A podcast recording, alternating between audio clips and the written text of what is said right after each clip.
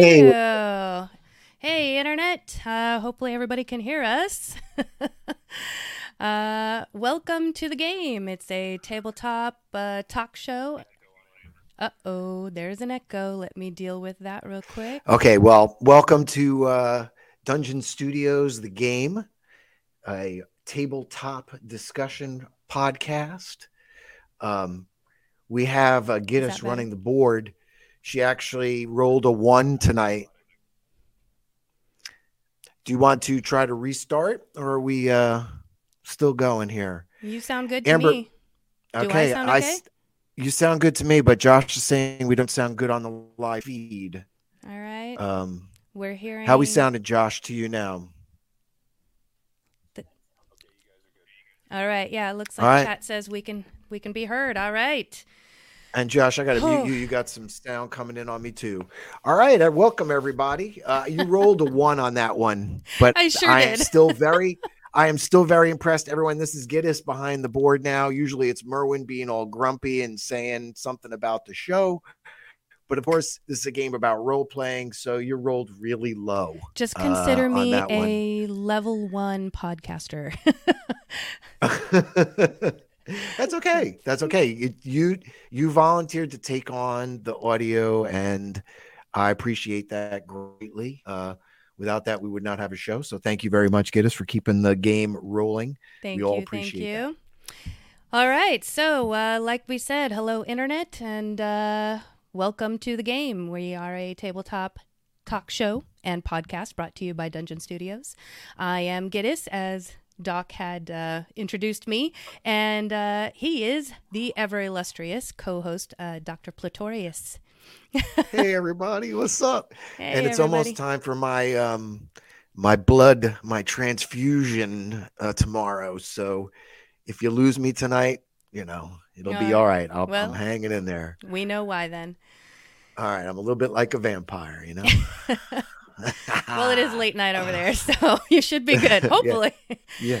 As I said, you got a late start on me, but we'll be okay. We'll be okay. All right. So we're going to move straight on into the things we hate, the shit we hate, shit I hate. Uh, you know, it's probably gone through various iterations over the uh, last 25, 26 episodes, I think, that we've been here. Uh, yeah. But uh, this may possibly be the last time that we do um, shit we hate, things we hate stuff we hate. Uh, because um, our viewers, at least, will notice that we are short one cast member tonight. Uh, Grom, our ever illustrious Grom, has had to step away from the show for reasons outside of our control. And rather than tell you all the real reason why he's not here with us tonight, uh, we figured it'd be more enjoyable for us and for you, the chat. Uh oh, why am I hearing music? Is the show hearing music? Is it just me? I don't hear music. Oh, that's interesting. All right. Maybe just you. Hey, hello from the Philippines. Did you see that? We have someone from the Philippines watching us. Well, I know I had some folks from the oh. Monster Fights uh, from the. Philippines too. So we have some artists. Uh, we have an artist from the Philippines awesome. on Dungeon Studios. Yeah, yeah. I can't see the stream; it's very tiny yeah. to figure out. Like I said, you're level one uh, podcaster. podcaster we'll get better. so, so my monitor of the chat right now is a little limited. Uh, right. But it's no. Uh, so yeah, I wanted to get hate. back to uh, yeah. So instead of us telling you the real reason why he's not here, we're going to leave it up to you guys, the chat, and we're going to come up with some uh, wrong answers only for why he's not here with us today. So I'm going to start. Uh, if you've listened to the show enough, I think that Wizards of the Coast finally got tired of him shitting on them, and they had him kidnapped. What do you think, Doc? uh, it's it's definitely possible. I mean, he does shit on them a lot. Uh, he hates them for many many reasons. Uh, it's definitely true. Yeah. Do you uh, have? Any- I actually. I, I actually I have to go with the Ancient Society of Gnomes. Put a hit out on him because uh, you know he's been he bashing. He's he's been known bashing for a long time. You know, Wizards is trying to launch. You know, they're trying to bury the halfling and bring the gnome back. So you know, that could definitely be it. Absolutely. Absolutely. Oh, yeah.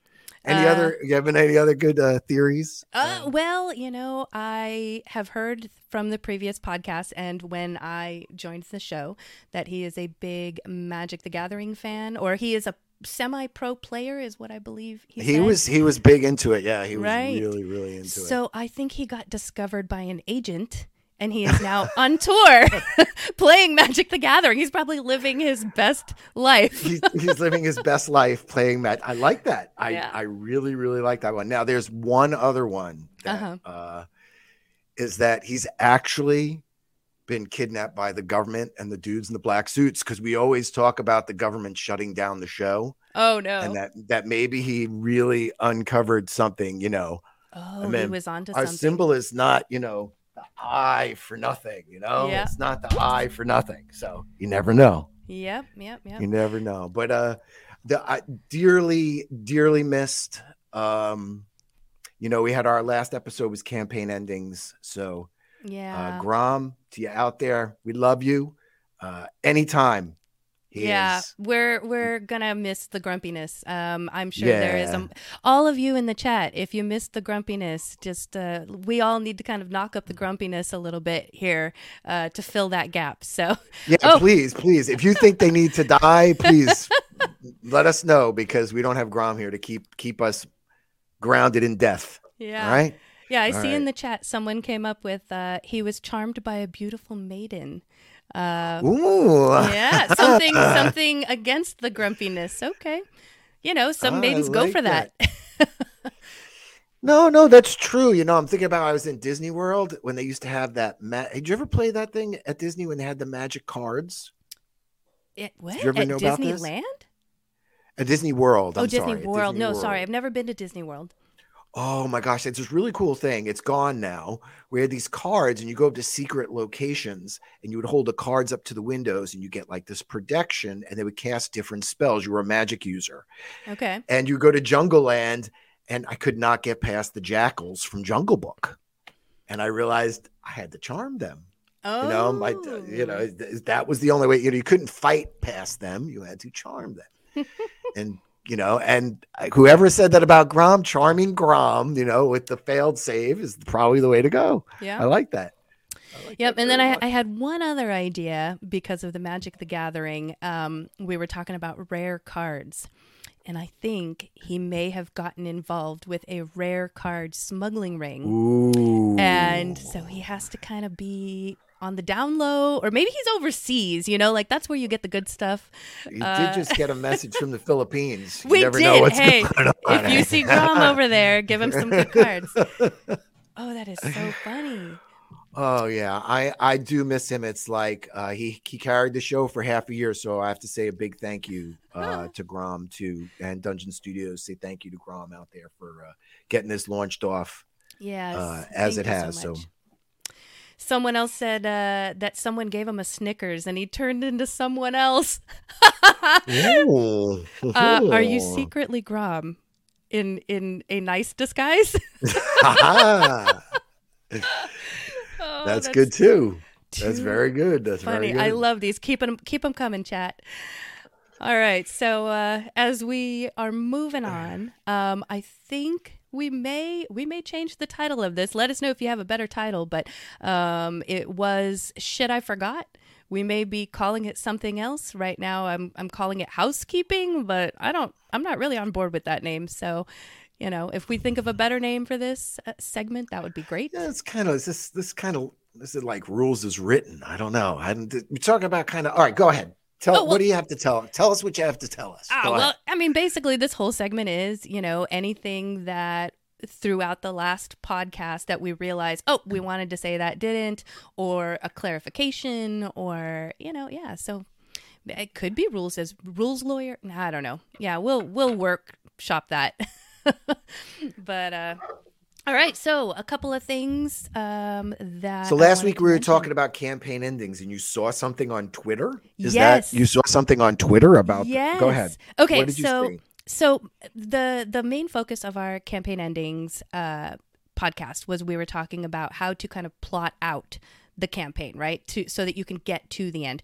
What we didn't cover because it was covered in a in a podcast you and Grom did was like what to do if your game fizzles out, right? And right. some of the feedback I had gotten from the internet, because I like to go out on the interwebs and kind of ask people, poll people, get some information for the podcast. And a lot of people were saying, oh, my games don't fizzle out because we do this or we do this, tips, right? Right. And I, I saw this on Twitter and I really, really liked it. So I'm going to share this with you. Just in a revolution um, on Twitter at Justin Justin a Revolution said, "Start every campaign as a one shot. Think of it as a TV show pilot." Forget big, long campaign plans and world building. If players like it, then pick it up for a number of seasons. Remember to end the series before you jump the shark.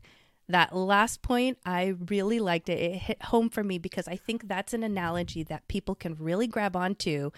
And I know that there are a lot of campaigns that I think possibly fizzle out because it's just maybe going on and on. There's no like, there's no point. It doesn't feel like you're getting to the end, or, you know, maybe you do need to cut out before it gets to, before you jump the shark. Uh, you know what, though? I think, uh, I, I think it's interesting that they said that. I think this is a really great statement about not jumping the shark. And of course, being the keeper of time, you know where that comes from, right?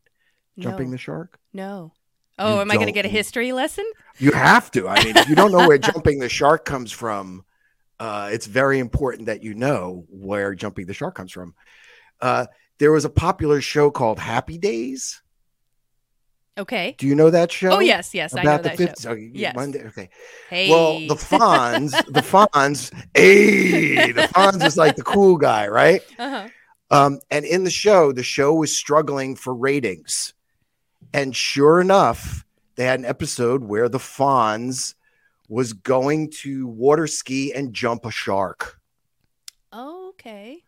And the show tanked. And then the show was canceled. And thus, we have the term jump the shark has become part of media culture uh, Wow. for uh, uh, something, you know, ending badly. Uh, that is wild. Hmm hmm So it's kind of, uh, you know, when you hear that term, the same thing like the writers uh, think about uh, 70s uh, sitcoms. You know, you're writing episode after episode, and you've never really written a conclusion, right? Uh-huh. So that becomes an issue. Are you getting neurotic and trying to move me? nope. Nope. Just trying Oh, to fix okay. something. There we go.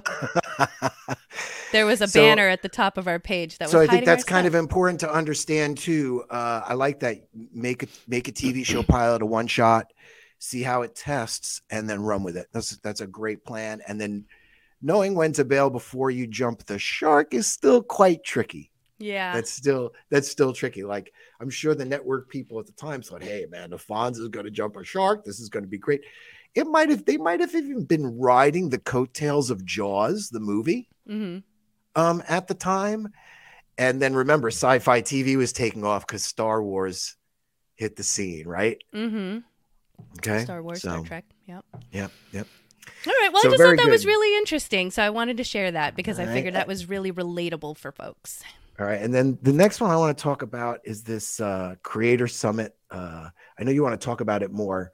They said that Eldritch Blast is now going to be a Warlock feature instead of a spell. I sort of have this really problem with Eldritch Blast. Yeah. Why don't Eldritch Knights get Eldritch Blast? Like, you know, I've is it- never played an Eldritch Knight, so I don't know. I mean, but are they are they the same like base stats as as the Warlock, just meant to be more melee? I, I think it's it's meant to be sort of like a sorcerer fighter.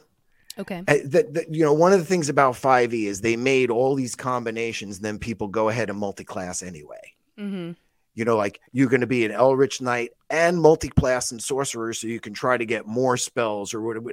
And and that's what ends up happening. You have to multi-class to get Eldritch Blast for an Eldritch Knight. Which why name it Eldritch if an Eldritch Knight can't have it? I mean, Yeah. that just seems. It, or I think I've talked about that before. Anyway, uh, well, no, I didn't really have a lot to talk about other than that was for that point. That was more of a clarification because we had brought it up. Uh, that was no. You know what? That might have been. When did we talk about the Creator Summit? Yeah, that was last session, right? Yeah, and the, and I know there was some more There were videos some on it. questions about there were some the more warlock. YouTube videos about it this week, but like I said, I don't think that's that big a. Yeah. Anyway, but, No, uh, that was just more of a, a clarification because we were trying Now to this- figure out it was a spell, it was a cantrip. What is it going to be now? They said it's going to be a feature. So, now this one you're going to put me in my place, so go for it. I like this one. so we were talking about Easter eggs, and you and Grom were very adamant that the earliest known video game to have an Easter egg was Adventure. And I think in the chat there were a lot of folks that agreed. What I found out, because I did my research, because I'm curious, I found out that it is not. That the first video game to have a uh, Easter egg is Moonlander in 1973. And the Easter egg, uh, or sorry, the game is that you, as the player, try to land a spaceship on the moon. And if you fly horizontally enough, then you encounter this is what I'm reading. I have never experienced this in my life. But if you fly horizontally enough, you encounter a McDonald's restaurant. And if you land next to it, an astronaut will visit it instead of standing next to the ship. So I wanted to bring that up in case anybody in the chat had heard about that, or if you had heard about that, um, because apparently Adventure is often often mistaken as the first video game with an Easter egg. Okay, I I do I do have this to say to you. Okay, um, because it comes from, and you and I were talking about this already. The game Lunar Lander, which was an old um, 101 basic computer game written in basic computer language when I first took computing. So, yes, I have experienced You did. flying the moon lander to McDonald's. uh, but like, gosh, it was so far pa- uh, back in my memory banks. Uh, and I think the other thing that makes it different is the exposure to pop culture. Right. Um, when you talk about this game written in 1973, you know, this game, I did not see this game on floppy disk, probably uh, mass marketed till 1979 at my friend's house who went to a special junior high school where the kids got TRS 80s at their houses so they Mhm. could come home and do their word processing at home with their floppy disks. Um, so I was I you know was able to get exposure to that whole, and that's where I did. That's where I actually played Moonlander. So Billy Mahoney, if you're out there, buddy, woo, we're back again. We're back again. Woo, that goes way way back. Right. uh, it was probably the, disk. popularity, right? So everybody saw Yeah. Adventure first or saw the Easter Right. egg in Adventure first, but really, yeah. And and again, I don't. And we were talking on our discussion. I don't think the dot in adventure was termed an Easter egg either. Uh, for many Right. years later, and then pointing back. So pointing back, it is a McDonald's in Lunar Lander, and I'm gonna bet. I'm gonna. I'm gonna bet there's even more. Uh, there's a lot about uh, Microsoft and stuff that are hiding, but let's. I digress. As we are wont to do. Uh, all right. So the last little bit, not a major piece of news, but um, we talked about Critical Role's um, po- podcast that they picked up called Midst, um, or it's more like an audio drama, visual drama. Um, I did finally give it the first episode a listen, although I will admit I was very busy, so it was more like you know, if you glance words when you're in a in a hurry, I was just listening slash watching with like part of my attention. Um, so I can't really give a good critique on it other than the narration is very interesting and it really reminded me a lot of um, if you ever listen to the serial podcast very kind of uh, facts facts provided uh, by a narrator in such a way that it kind of causes this mystery that you want to solve. Um, okay. it also kind of reminded me of our dark mysteries, uh, which is why I wanted to bring it up because you're listening and you can almost see the mystery unfold. And then you begin questioning, okay, well, what is happening here really? And you want to listen further because you're just so entranced by this this strange well, thing and that's I think um, uh, the Fables of Forgot, uh, Fables from the Forgotten that they're also working on. The voice actors here at Dungeon Studios are, are also like that. Um, yeah. Where you start hearing a story and you're like, okay, what point of view am I? Where am I? Yeah. Uh, so both Dark Mysteries and Fables from the Forgotten both uh, kind of are on that on that genre. The genre well, you know, they stole that from us. See, everyone steals everything from Dungeon Studios. Right. It's the little creators, and they find it and then they steal it. That's a yeah, that's Yeah. all it is. we have good ideas. I tell Grom all the time. Yeah. So I tell Grom all the time. You know, we're the ones that have been here every week saying this stuff out loud, and everyone else is doing it. Yeah. Anyway. Oh man, I could just talk forever on like things that I feel like I invented that I didn't. So let's move into the nerd news then, Yeah, because right. because we got a lot. It looks like you have a lot of notes here, man. You you did a lot of nerd news here. I only have one thing to pick up. Okay, so Oof. you know, knowing that Grom wasn't going to be with us, I was a little worried. I figured I'd over prepare, and we could just okay. cut stuff out. If we start talking too long, I can right. just remove it, throw it away. So what's this it. about? What's this about Pathfinder? What's going on here? They're they're uh, So, if you were following the OGL nonsense, right, which is what I think we've been calling it, um, then P- Pathfinder had announced that they were going to be working on what they call the ORC, the ORC, their Open Creative Right. License, right? right. So there was an announcement this week that they released their first draft of this creative license. And there's, you know, a link. If you search, you can go and, and look at it. And I think you have up until like April 21st to provide feedback on it. Hey, it's Um, my birthday. Oh, is it? Hey, happy Yay. early birthday. Woohoo. So all right, go ahead. so anyway, uh, I just thought that was really interesting that you know they're working on it collaboratively. They're sharing it for people to provide feedback on, um, and yeah, I just I just think that's great. I I really am interested in the way that they're going about this because of the fact that they're um, registering it to this Library of Congress, uh, so that it kind of prevents that situation that happened with the OGL. Right, right. which- And I see they're they're also licensing some adventures for a reasonable price.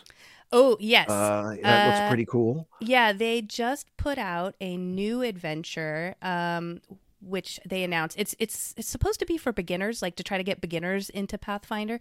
Which Okay. obviously the timing is good, right? So it makes sense. So for twenty four ninety nine, it's called Pathfinder. Hey, we don't Adventure need to promote them. No, We you're right. We don't have to them. Come promote them, but I just- go on. There's too many notes here. Let's go down to the next one. All there. right. That's great for them. Yeah, new game. Hooray. So, All right, and then they're group. also coming out with two video games, which I thought was interesting. Um, one's going to be Well, yeah, they got to crisscross into that market, right, you know, so they got to cross market. Uh-huh, Um, so they uh-huh. announced um, that they're putting out two video games. One will come out soon. The other one is still in development. Um, but yeah, I just thought that was pretty interesting. They've No, they they put out a lot of stuff this week, so I wanted to make sure we touched on that. Um, That says Arby's. You're talking about the fast food restaurant Arby's? yes. Okay. All right. So you're going ahead. I didn't bring up Arby's yet. no, I, but- I keep pushing us forward. Arby's, the restaurant. What? What about this Arby's thing? Okay. tell, tell us. do wait now. Where you live, do you have Arby's? Because maybe not everybody knows what Arby's is. Yeah, I have Arby's. Okay. I- but I they're mostly like drive-throughs combined with like other restaurants. So I'm right. intrigued, and I haven't heard seen any advertising because I am a true nerd and you know don't have real media exposure. So go ahead. All right. so apparently, someone in our chat knows what Arby's is because they got the dice meats, is what he's saying. Um, and also, he's asking about Eneron stuff, which we will tell you in just a bit. Um, but Arby's, if you don't know what it is for where you're at, I don't know, those in the Philippines. I've been to the Philippines. I'm from the Philippines. I cannot remember seeing an Arby's there. So hopefully you know what it is. But it is like a roast beef sandwich kind of place, is what they're known for. Um, their tagline is We've got the meats because it's all heavily meated sandwiches. Gosh, Well- man, she's got so many people that could be paying us for advertisers, Merwin, if you're listening out there. Shit. Go ahead. Go ahead. Okay. Go ahead. I when I when I could eat or when I could eat gluten, um, I loved Arby's. It was like my guilty pleasure because it was so disgusting but so good. And uh, apparently they announced they did this I, I guess back in 21 they put out dice D and D dice, set, Right. you know, poly, and they were clear with the Arby's hat inside of them. And I, being a dice goblin, would You have them. Uh, no, I wish I did. I didn't know that they did this back in 2021. But okay. today they announced it. And last year when they did this, they sold out in hours, like two hours. They were sold out. So today they announced it. It's probably too late for you folks today. Uh, You could check your Arby's. They might be sold out. Stop promoting them. Just give the date. It's the dice. but so th- they're doing it again on April 21st. So if you want My these birthday, Arby's dice see? on My your birthday. birthday. go. Okay, maybe you go because I don't have any Arby's around me. Go to Arby's, get me some dice. I will pay you double. Okay, I want these dice. oh my gosh. I will see if I can find you Arby's dice, but I haven't seen it, heard anything about it. Um, but yeah, now you just gave out the secret. Like, what, What? are you doing? You should just message me that. You don't put that on the nerd news. Well, but nerds uh, might you want it. not- no, nerds keep stuff on the down low first. Then we say, "Hey, look at the dice we got from Arby's." What? the- oh my god! I, I am, am a generous nerd. I You am are. turning into the grump. Jesus I'm Christ! a generous nerd. I share the wealth. Okay.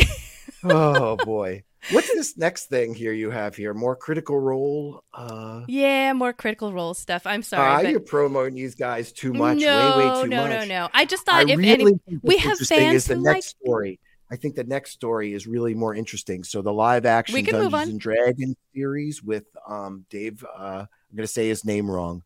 Crivello as the showrunner, Mhm. I think is great. And everything I'm reading about E1 and moving Dungeons and Dragons forward on Paramount Plus, uh, hats off. Um, and I've been watching Doom Patrol, and I'm realizing now that that was Paramount Plus.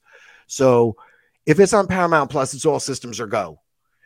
Um, and then reading that they're just ready to sell uh, E1. It's E- got legs. They're gonna sell E1. Yes, E1 is ready for sale. Okay.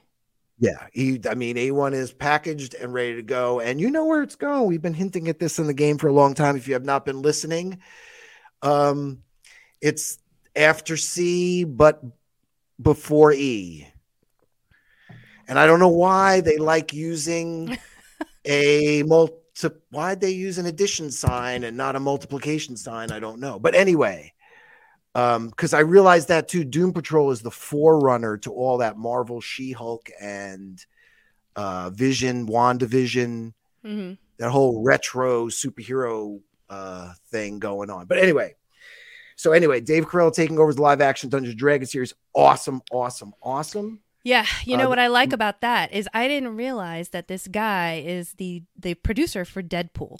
So Mhm. and Deadpool Yep. is a fantastic IP. I mean, they do it really well. So hoping that if they're taking over this Dungeons and Dragons series that it's just going to be fantastic. Yeah, and and it's interesting to me how far Deadpool has come because when that first that first hit the comic scene, uh, oh my gosh, that was a big deal. But anyway, Mm-hmm. I digress once again. uh, Minecraft Legends is coming tomorrow. Is that the D and D? Uh, You know, I, I was going to ask you because I tried watching a trailer for it, but again, super swamped. So it was a half listening. Um, it, I think it might be. Yeah, yeah. It's the crossover IPs are all are all being released right now. Right. Um, and we've been talking about this for weeks and weeks. Again, that's why I don't want to promote any of their crap because you need to go to dungeonstudios.co and check out all our adventures. We'll go back to that in a second. Actually, are we? Because I Um, was going to say maybe now is a good time for you to tell everybody about uh, the world of Eneron. We have some chat asking. Oh, no, let's finish up your stories here. Go ahead. You Okay. finish up your stories here. Well, I only had one other thing. Um, yep, go ahead. as I believe it came out last podcast, I am a very big horror fan, and um, the Evil Dead franchise is wonderful, right? It is the top Right. No, no. horror Yep. selling. Yeah. Well, so the Evil Dead Rise is coming out on April 21st, your birthday. Everything's happening on your birthday. ah, it's a great day, man. It's a great day. And so I heard through some news sources that there is a possible um, cameo from Bruce Campbell, uh, which I find interesting because he officially retired that character, Ash, back in 2018. Okay. So for him to do even a cameo is kind of like big news for the fans that love this franchise. Um, but all the news sources I've read said that this cameo is like a blink and you'll miss it. So for all of us nerds that love to find those Easter eggs, I figure if you're going to be watching Evil Dead Rise, you're going to watch for that blink or you'll miss it moment to see if you can find him. Um, but yeah, even even the actor Bruce Campbell has not confirmed or denied if that's the case. So this could be rumor. I could be lying. when I'm does excited. Evil Dead jump the shark? When does Evil Dead jump the shark? When the fans are tired of it, which will be never. never. I, once you hit video game, and it just, I just think about the first one, the first Evil Dead, and I read a thing about the first cast. Yeah.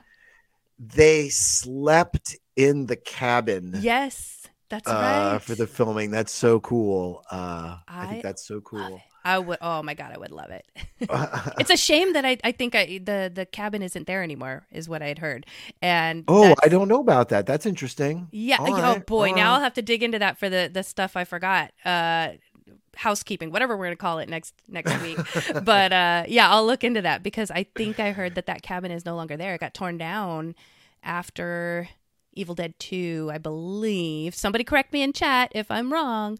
Um, and I think they had to rebuild it for like any other movies or things where they've they've used that set. But um, the original house. All right, so I'm ready for the Eneron pitch, right? Is that yeah. is that you're ready for that in Dungeon Studios? Okay, so all right, chat, Enter, Enter, hold on to your seats.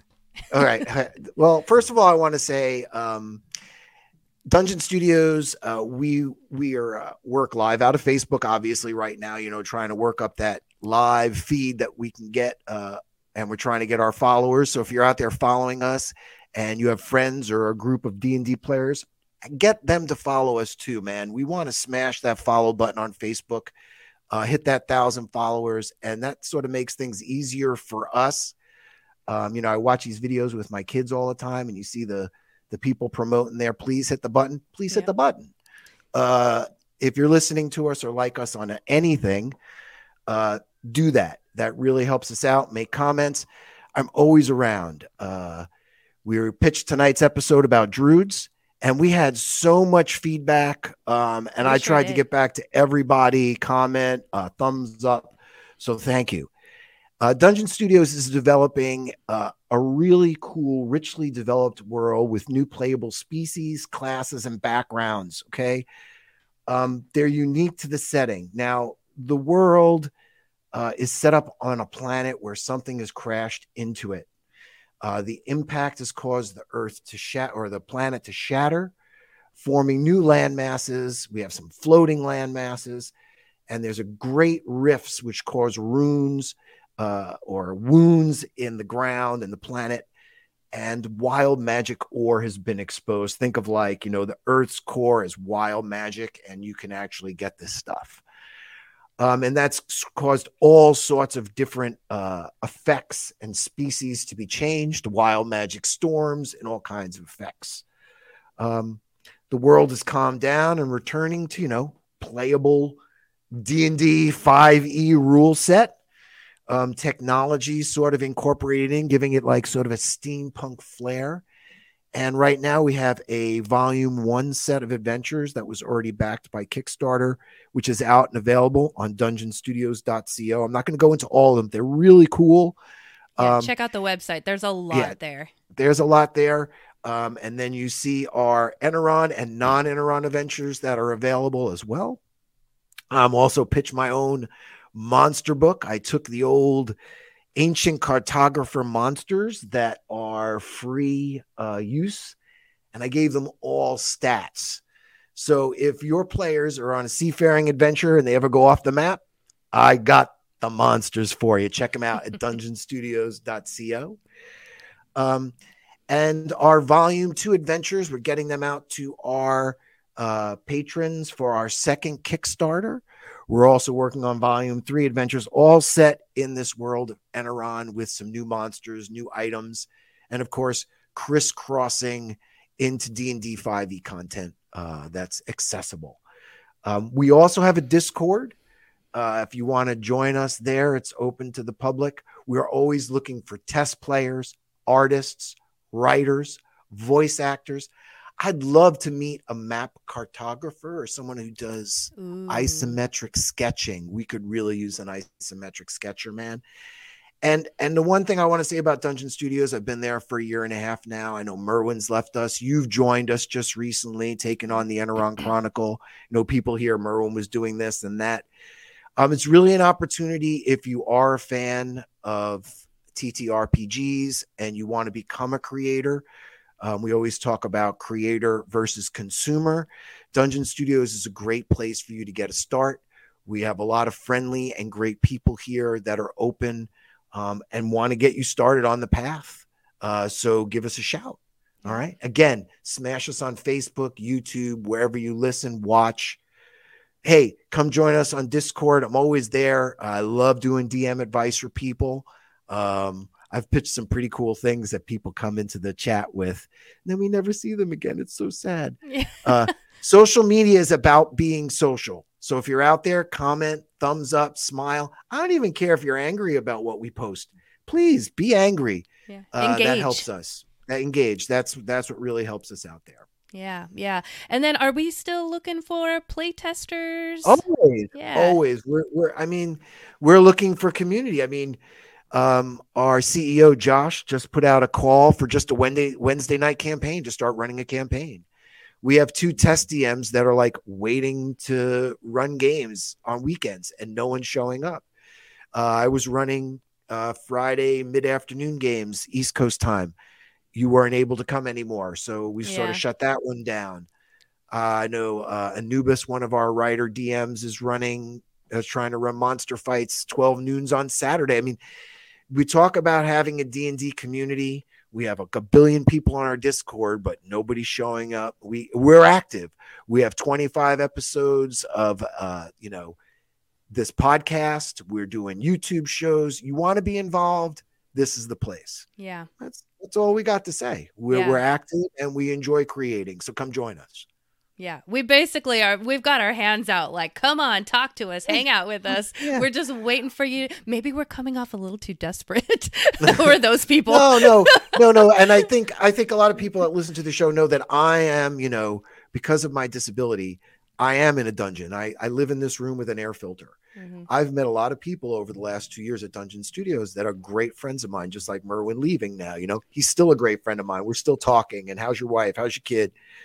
Um, so to me, it's it's part of my everyday existence now. So yeah. I'm sorry if I promote it that way, but yeah, hey, that's that's the way. It's like a family to me. Yeah, no, I love that. That's where people feel welcome, right? Well, yeah. I guess it depends on how you feel about your family, but. well, and that's it too. You know, I always have time for my family all the time. I talk, hey, there we go. That's why the mug is Papa mm-hmm. of the Year, baby. Mm-hmm. There's always a priority. So that's the shameless plug. That was pretty long. Hopefully, that was I didn't go great. Too, I, did I go too far? No, I think you went just just right. All right, cool. Cool. All cool. right. So it looks like you have something you want to talk about for our. Um... Oh yeah, yeah, yeah. I forgot. Um, for still news, part of nerd, nerd news. news. Yeah. Yeah. Um, I just read this too. Uh, like I said, I'm pretty active on Facebook and trying to get around to all the different sites. And I saw Luke Gygax uh, just shared. Um, he wants uh, prayers and best wishes. He is heading back to Wisconsin to a trial to establish that the will discovered researching his dad's IP is a valid last will and testament. Guess this has been going on for three years. He's taken on all the financial costs. Um, and really to him this is not about the money um, because i guess there's six children uh, you know that this estate would be going to um, over 50k but for him it's really about finding the truth and you know kind of honoring his dad's final wishings final wishes um, and really, it's him and his wife. We talk about family, so I, I really appreciate. Uh, he always is talking about his family and his what's going on. They're really just fighting it, um, even though they're taking on the financial risk to their family and everything for the sense of justice. So, hats off to them. Yeah. I've talked about on this show how the whole thing has been a ripoff. Who's owned what first, where, when, why, how. I hope they can just put this to rest. Yeah. Um, I I don't I don't foresee either outcome as good or bad. That's the other thing, Luke. Before I say anything, um, Josh has also mentioned that Luke may actually be able to join us on Really? the game one night. Yeah, would be he's he's on the yeah he's on our short list to be uh, joining us. Um, I don't know about the outcome because I want to say I don't know enough about the whole situation, but uh, if, if you're out there and th- that's real news, I feel like it's kind of no one's doing a YouTube story about it. How about that? Yeah, that's probably why I was surprised when you wanted to add that. I hadn't heard anything about this. Yeah, So, yeah. And like I said, I'm a super nerd. Uh, super Yeah. nerds find weird stuff in weird places, and I think don't we all? know, next then next week that'll be a you know someone will be doing YouTube story about Luke I and it's not because we did it first. It, it I just Yeah. saw it and we came on. Okay. How about your weekend games? Because you know what? I did not play this week. We took a week off. yeah. Yeah, so I did not play, and we're coming back to uh, Mask of the Red Death um, this Thursday. Is is the plan? So, what did you have this week for games? Oh man. Wait, I got to ask. So no not even any kind of planning done. I know you were talking with that one gal about like what's going to be for the next campaign. None of that no, conversation. no, no. Uh, it it no because I guess when we when we sat down the last time we played, I had asked her again, like I said, and I just kind of left that on the side burner. Mhm. I'm supposed to be making a backup character for Red Death because Red Death is more of a dungeon crawl. You're going to be dead in the next second, which I have not done yet. Mhm. Um, and I was busy at Dungeon Studios actually doing some homebrew. Yeah. Um, I got deep in some homebrew, and then you threw me some more, uh, some more corrections. mm, uh, yeah. Came at me, That's my which- fault. I'm which- sorry. and no, that wasn't your fault. that goes back to the guy who didn't proof him when he was proofing. if Ah. you think about it, right? yeah. right? Because I'm not a proofer. I always need a proofer. I've always said that. I just happen to be a little bit of a nitpicky uh, grammar Nazi, so which everyone here will learn. So, so we did have a game this Wednesday. Uh, at, oh, the at Dungeon, Studios. Studio. Yes. T- ha- do you know anything about I did. that? I did not listen in. I didn't peek. It was. It was a zero. They were getting set up. Yeah. Okay. Uh, and and you know, I know that it's kind of neat because a whole bunch of people discovered that Eneron characters are on D and D Beyond, yes. so you can actually go into the builder and use them and that kind of stuff. So. Uh, I don't know how much longer that's actually going to be available. I don't want to talk about that. How was your weekend games? What'd you do?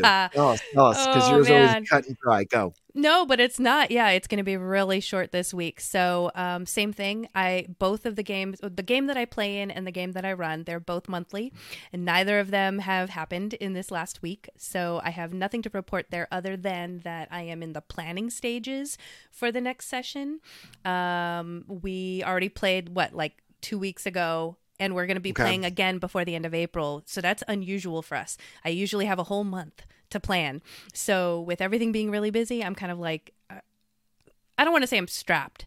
I'm just there last I left off, they're inside the dragon turtle and they found the place where the book is and I'm trying to create some kind of a challenge for them to find this book. And they are pretty high level. They're well, high level Okay. relative. They're I think level 14 right now. If any of them are in the chat, they can correct me.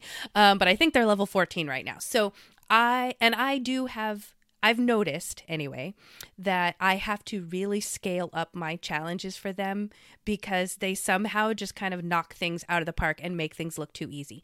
So it's taken me a long time to figure out that I really need to kick things up an extra notch and then if I and then at the last minute if I need to scale back I can, but that's a lot easier to do. So that's where I'm at is the challenge is finding a book. How do I make this very difficult for them with the Well, risk the thing- of them not finding it?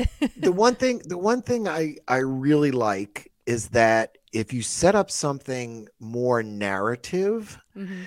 so let's say you tell the players you need to now come up with three skill checks Mhm. um, or or or some combination of skill checks to discover something about this book, and they have to each feed you back something that involves more than one skill check. Mm-hmm. So, for adva- for example, a, um, a bard has to come back and say, "I'm going to use um, persuasion and something else and do this." Mm-hmm. And and I always felt like that's kind of a cool way for them one to feel like they're super involved. Now everyone says, "Oh, well, what if they roll low or roll a one?" That just changes the narrative to them not doing it well or doing it poorly, or you can laugh about it because they fall on their face. Yeah. And I, I found that those things really, really work kind of cool if they are designed specifically for the situation. Um, and again, I don't want to give away any spoils for your specific situation. Oh, well, that's makes why. I mean, you can make up all that you want. Trust me, and they won't know where I'm going to go with this because I can see my husband's in the chat. He confirmed we're, they're level 14. okay okay so um, i'm trying to think um, i was in a test play where we were in a chase. And the chase was away from these were rats. Like we were completely outnumbered from were rats. Okay. um and we had to find higher ground or something something to that effect. Like it's like okay you could fight the were rats here but you need to find higher ground. Now again at 14th 15th level you're telling them it is a little bit railroady. Right. But then i'm saying okay so you have to give me three skill checks um what you're going to do in this next turn before you're overtaken by these um creatures hmm so on one player could say, okay, I'm going to use athletics and climb up the wall. I'm going to use survival and put some piton, or I'm going to use sleight of hand and put some pitons in the wall and anchor myself. And I'm going to be in a ready action to start shooting arrows. Okay. And everyone sort of has to give a three step skill check that they need to do. And then when you roll it, then you get to change. Well, you know what? You got up there and your piton's not holding. Yeah. So then the action starts where those skill checks end up. Okay, wait. So, So- let me stop you real quick. So were you saying if I have a party of 5, are you saying that each person says what they're going to do before I let them roll to see how it comes out narratively? That's Correct. interesting. I have not done it that way before. Okay. They have to say what skills their player character is going to do, what they're going to do. Yeah, I always like to ask players outside of the rule, well, what is your character going to do? hmm Well, I'm going to ask them and then say, then as the DM, I say, okay, this would fit into intelligence under this and this. hmm Well, this fits under dexterity, under sleight of hand, like the one I did with the mountain climbing. This is going to fit under athletics, and it's going to fit under sleight of hand for maybe in, even survival. hmm You could have three skill checks there, and maybe if one of them failed, then as the DM, you set them off on that action. Now you have them looking for a book, so then you have a location. hmm So then think about you know things going on in that location that they may have to confront or deal with. hmm I'm And just it's letting- curious. I, I'm still trying to wrap my brain around. So when I do skill checks, it's always like a one at a time. They narrate, they roll. They narrate, they roll, and then I. But you're No, saying what, they're all. so what you're going to to say is they're going to narrate three uh, like i said Yeah. let's let's talk about that thing i just said so the Yeah. guy's going to climb the hill let's be Uh-huh. more specific Okay. All right so the first one is going to be an athletics check um the next one is going to be you could even say an athlet an acrobatics check to climb up Mm-hmm. right Mm-hmm. and then there's going to be a sleight of hand to build this uh, post up at the top or somewhere up the cliff. Okay. Then you have them roll all three skill checks. Okay. All right. So now the first skill check, it's going to depend what the first skill check is, right? Right. Right. So if it's really low, it's like, you know what? You're having a lot of trouble throwing your grappling hook up there. Mm-hmm. Like that person's already stuck before they're even trying to get up there. Now, if they roll a 20, they were able to grappling hook. Okay. Now the second roll, right now is this dexterity to climb up. Well, you know what? You get your grappling hook up there, but you only get halfway up the rope. What does he get on the roll? Yeah. He gets a 20 on the roll. You get all the way up the rope. He gets a one on the roll. You know, you slip on the rope on your way up. Right. So even though they told the whole story based on the rolls now, what actions are going to actually come to fruition within the story? Now, again, you roll a 20 on the, the athletics check to throw the grappling hook, you roll a 20 on the acrobatics check to climb up the rope.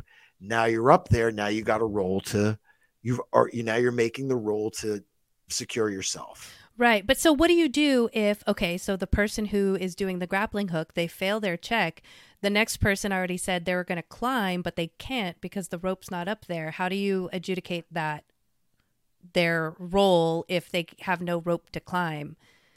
They're going to have to change their first action in their narrative, right? Like if somebody okay. can't and again, everybody goes by initiative. Right. So that's where I was like, okay, that's interesting because that's why I usually do it one by one because their actions will change depending on what happened to the well. The think and, and think previous. about it, but again, think about yeah. it in a cinematic, like the movie, where right. the barbarian gets up and does everything the freaking barbarian is going to do. Yeah. You know what I mean? Like that's really the way action happens. It doesn't happen like initiative. Right. Initiative is just a tool. A tool. Yeah. You know, to run that. In fact, I just watched uh um uh, let me check my history here. I just watched what's the name of those guys? I don't want to promote them. Doom Patrol. D&D Logic. no, D&D Logic. Yeah. And these guys like dress up and do videos as 5e characters and then they illustrate how bad rules as written look in reality. Okay. And it's the same thing. This barbarian is having this fight and everybody's taking their turn. The barbarian's just like, wait a minute. Yeah. Why is everyone taking turns? Why don't I just run up and slam everybody with my six attack? And it's saying that when there's a cleric in the room and they roll a two on initiative, are you really going to go through everybody's initiative first, even though there's a priest praying in the back of the room? Yeah. You know, there that's that's that's what the ref is for. So interesting. Oh, I I lost my train of thought. So again, uh, that's where the three rolls come in, and yeah, that person's rope didn't work, so now that other player who didn't have a turn now has to redo their their choices. Yeah. Right. Yeah. They have to rethink what the hell they're going. to Oh, now I'm gonna, and they may have to reset all three. Yeah. Based on the person in front of them, yes. Yeah. Okay. Absolutely. And then have them roll all three dice all at the same time. First also all yeah. at the same time. So then you know you know how it's going to lay out. So everyone knows how it's laying out. I mean that could be really fun. It, yeah, yeah i'll just, have to give it a try and let you know how that goes. And again it's like you said i think the important thing for high level characters is sometimes act like a character without using something in the rule set. Mm-hmm. that's what makes you feel like a character not the rules. Right. It was kind of important yeah. I, I love and then get off the screen and find a McDonald's. Oh, sorry. yeah, but well, yeah, if you're not playing adventure, we should play Moonlander. Um, all right, folks. Well, it looks like we're about that time where we're gonna hit an intermission here. I wanted to check the chat and see. Okay, we're we've got some people talking about. Yeah, does anybody example. anything we didn't answer in the chat? Because I'd love to be able to answer people live. That's like so cool. I know it is. I'm trying to go through. That's all right. We double check.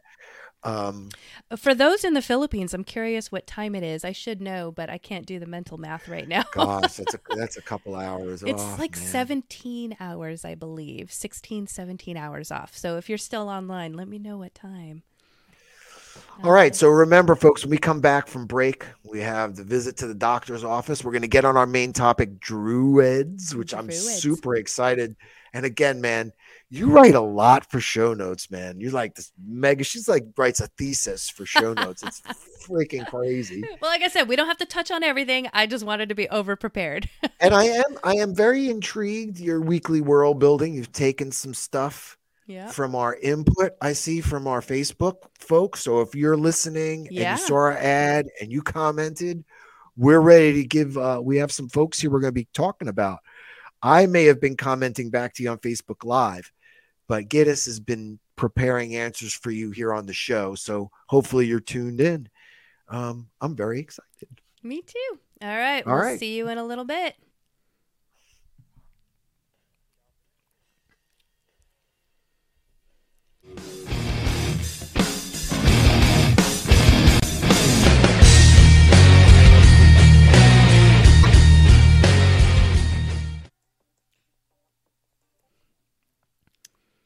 Hey there.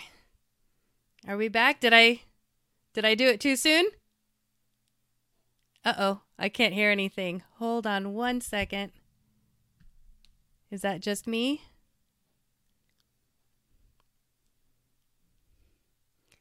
That's Hey, me. That's oh, me. That's there me. we go. Okay. That's all me because I didn't get a time. So I, I was busy with the Cthulhu is is running around here. So.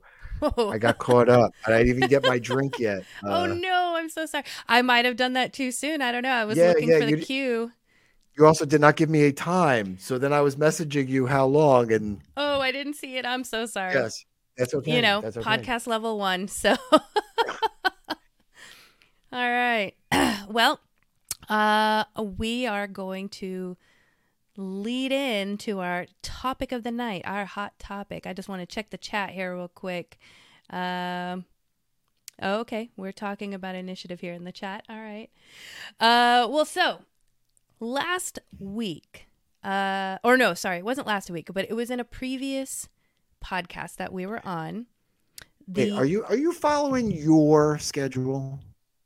I am I'm following just checking. my notes. Are you following your notes? yes. Just checking because the doctor's office is next. Just No, Just you're checking. right. just check. I mean, I missed got, it. You're right. You're the one that was moving the Google Doc around on me, so I had to make sure it didn't move and I hadn't refreshed or something. Nope, okay. that's all me. Like I said, I'm level one. I'm learning. Lots cut of me things out to of my keep track tea. of.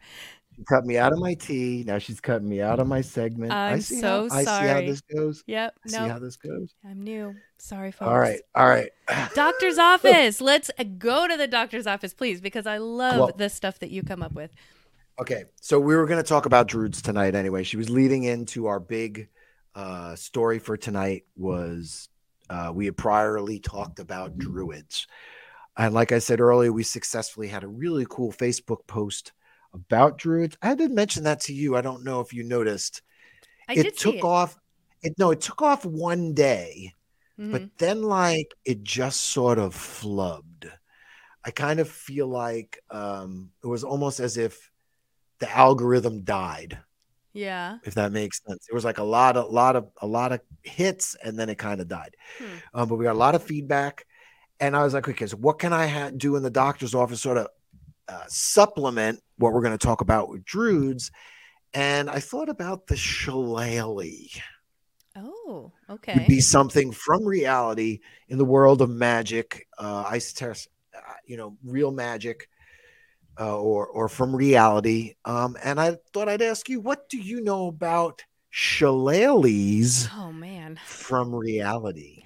Okay, I man, this is one of those things I'm going to be really embarrassed to admit because I know it's an item in D&D. It's like a weapon you can use in D&D, but I feel like and maybe this is just me, it's one of those items that you just bypass because you read the description and it sounds very boring. It sounds like you can't do anything with it. That's I know that I have bypassed it going, the name's great. I don't know what this thing does. I'm not going to do it. Okay, interesting. Now I know I know reading from a lot of people mentioned using the shillelagh as one of their druidic weapons. I think it's one of those additional bonus kind of things, or it's a, Yeah. a magical weapon. I'm not that familiar with it. Uh, in the rules is written, uh, but from the magical world, it sort of has a few interesting backgrounds and features, um, as opposed to magic. okay. So that's what I thought was kind of interesting. Um, again, another thing that they've sort of grabbed into the D and D world as part of a druid. Uh, but let's talk about it. Actually, comes from the Gaelic or Irish um, region. Uh, the term originally dates back to Romans occupying the area and referring to the Celts in the area using weapons. Uh, it was like a root word, shalalagus, you know, because you know everything Latin, Latin right. root root ending, whatever. Um, and I believe at the time when the Romans encountered uh, the tribes in that area, the UK, they were using long sticks with thorns and things. Okay. And I found it very interesting uh, because, yeah, they didn't have like real weapons. They didn't, you know, manufacture weapons, but the stick was sort of like the weapon of choice there. And then, of course, they had all these weird sticks with uh, extra parts on them or thorns or. So that's where it became not just calling it a stick in the Latin root word, it became more than just a stick and then shillelagh grew into that that word grew being and started being used by that culture mm-hmm. um as because i feel like if you use the word stick it just doesn't sound very intimidating right? No, i'm gonna hit no, you with my stick. It doesn't. It doesn't. And then it, what's interesting later on you go in i guess it would be um i always get my centuries and and time periods mixed up. So 18th century. Um, you know, you have like the gentleman duel, sixth, 17th, 18th century. You know, the gentlemen used to duel with the guns. Yeah. Uh, you know, over like women or it was like serious stuff, right? And I guess in Ireland, um, there was this push at some point, and they used to have sword fights and sword fight duels too, right? Uh, mm-hmm. Predating that 1600s. So some at some period in the 16, 1700s, they switched over to instead of using swords and weapons, to using shillelaghs. Okay. And they became gentlemen's weapons of choice to fight things out over a discrepancy. So you would come and fight it out with your shillelagh, uh, which I thought is really cool. Um, and then from there, it grew into different sizes. And then starting to read about it, the actual people that grow and make them, and wooden staffs that are made and grown, and how they try to wrap them around wires so they can get a spiral growth pattern. Thank you. That's what I was about to ask was how do these people make them, right? Yes, yes. Okay. The people people actually grow plants uh, so that they get specific shapes and sizes and knots where they want them and it takes years to grow things. It's it the whole thing just blossomed into this big thing outside of rules is written, you know, so kind cool. of really neat, neat, really thing. And again, uh, when we talk about druids, you can see the connection to nature. Right. Uh, growing plants and taking care of plants and, and like specifically growing them so they're like the right shape and size for a weapon. Yeah.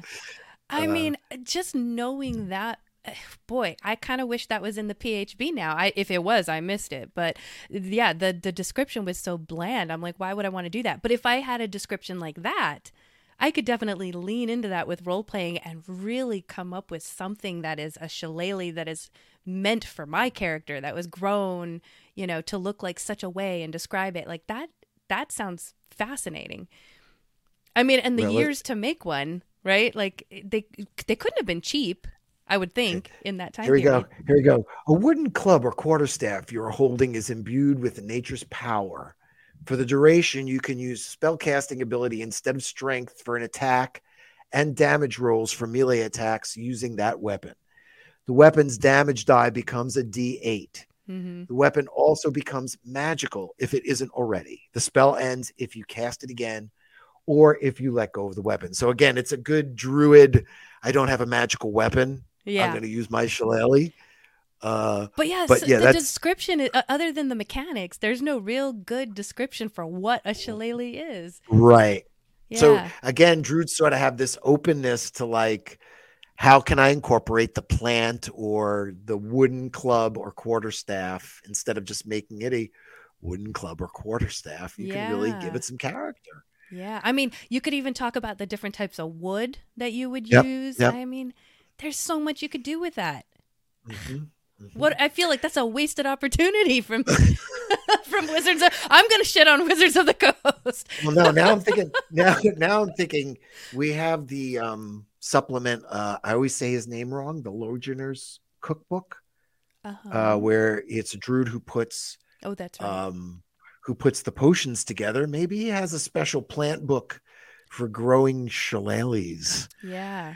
It's something we can get working on. I like that idea. That is Kinda really cool. Yeah.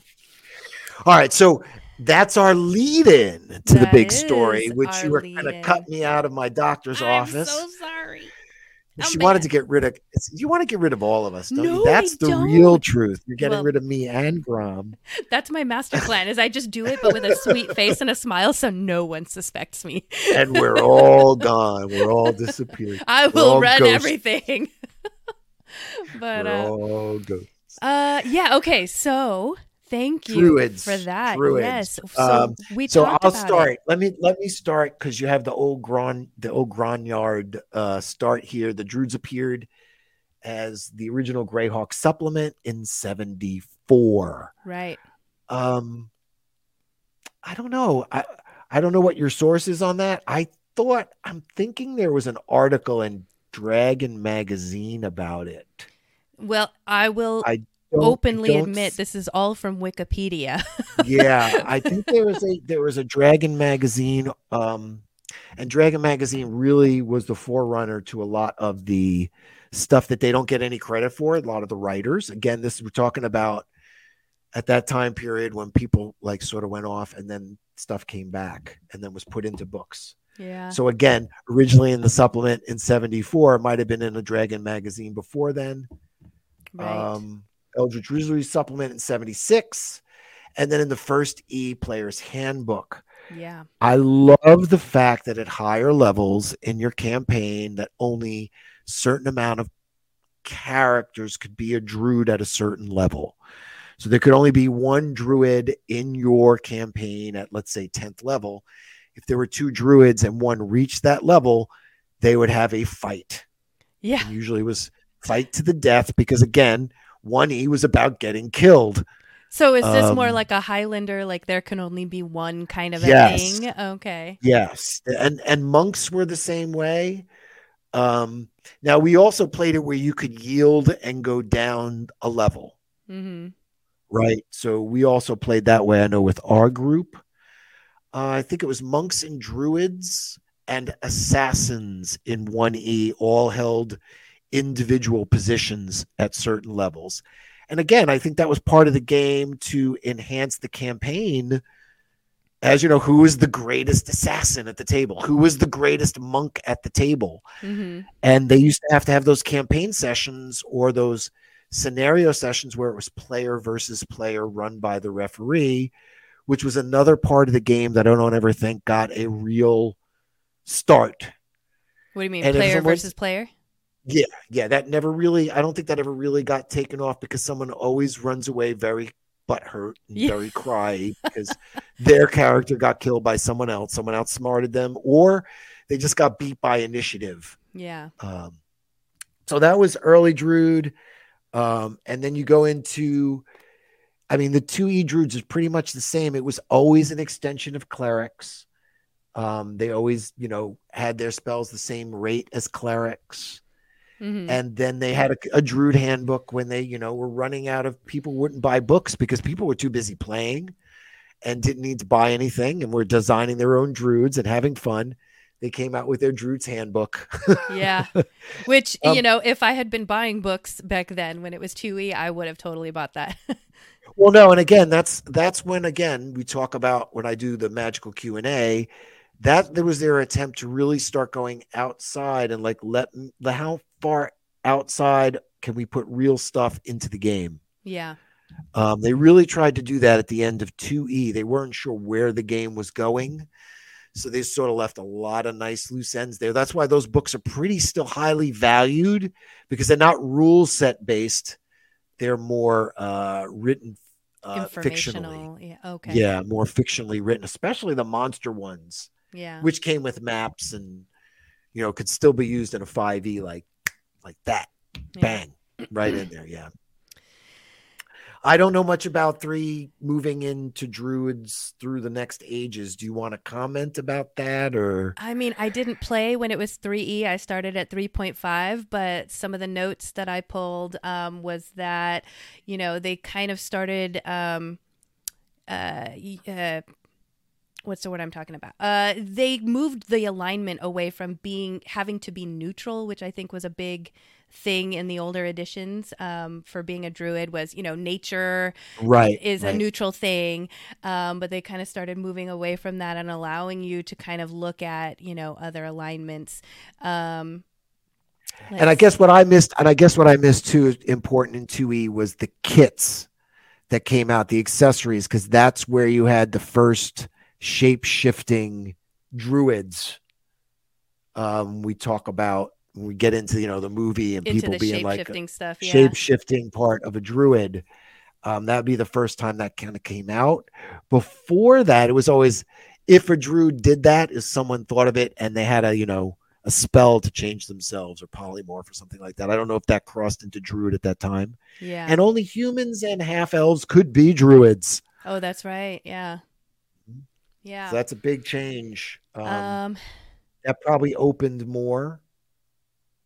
Oh, when we moved to 3E, yeah, it definitely Yeah, opened up more. more. Um, let's see. Yeah, druids also gained the Could change ability into to have a, elementals in 3.5. Whoa.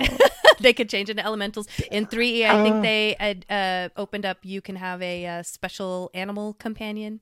Um, let's see what else. Yeah. So, oh, and they weren't. Li- they were limited though to only a single animal shape in 3E. Uh, which Okay. so they're they're they're getting into the wild shaping thing right uh, over there, uh, and then with 3.5, uh, not much changed other than what do we have here? Um, yeah, nothing. yeah, you mentioned the changing into elementals. Nothing. Animal companions are more defined. And then 4E, I don't have much information on 4E other than what I, you know, grabbed uh, online because I never played it. Did you? Well, I think the big the big thing out of 4E, I haven't played it, but the big thing here is that all druids have wild shape. Yeah. So that's that's when that, that you know that's when that crosses into the the mainstream of play when we talk about um, it being featured and people misconstruing druids as always being animal changing. Yeah, this was Yeah. wild to me going through the 4E information for Druid and like learning about this, you know, primal source and guardians Mhm. versus predators. I it was wild to me. I almost kind of want to try it just so I know I learn more about it. So any 4E people out there, I would love to play.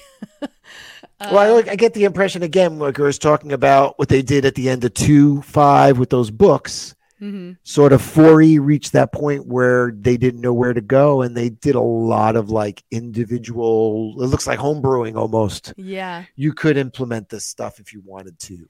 Yeah, it kind of Uh. reads like like subclasses or like sub subclasses, you know. Right, right. they didn't know Um, what they were doing. They were having fun. Right, right. And and I think it was like we were talking about, you know, druids when we talk about druids in the real world versus fantasy settings and how, you know, are they animal worshippers? Are they plant carers? Are they what are they really? Right, right.